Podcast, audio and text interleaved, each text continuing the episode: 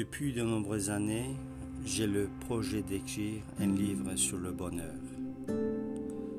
Depuis de nombreuses années, je ne cesse de remettre ce projet à plus tard.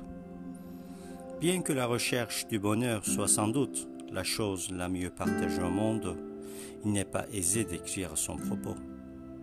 Comme beaucoup, je suis agacé par l'usage intempestif du mot.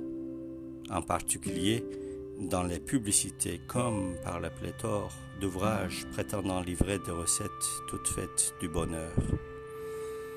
À force d'en entendre parler à tort et à travers, la question du bonheur, galvaudée, devient inaudible. Mais derrière cette banalisation et son apparente simplicité, la question demeure passionnante et renvoie à une multitude de facteurs difficiles à démêler.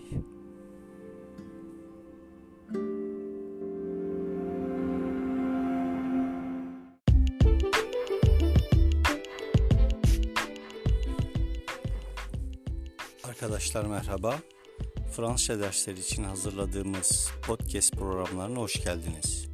Bugün sizlerle cümle yapısını ele alacağız. Une phrase est un ensemble de mots ordonnés qui possèdent un sens. Elle commence par un majuscule et se termine par un point.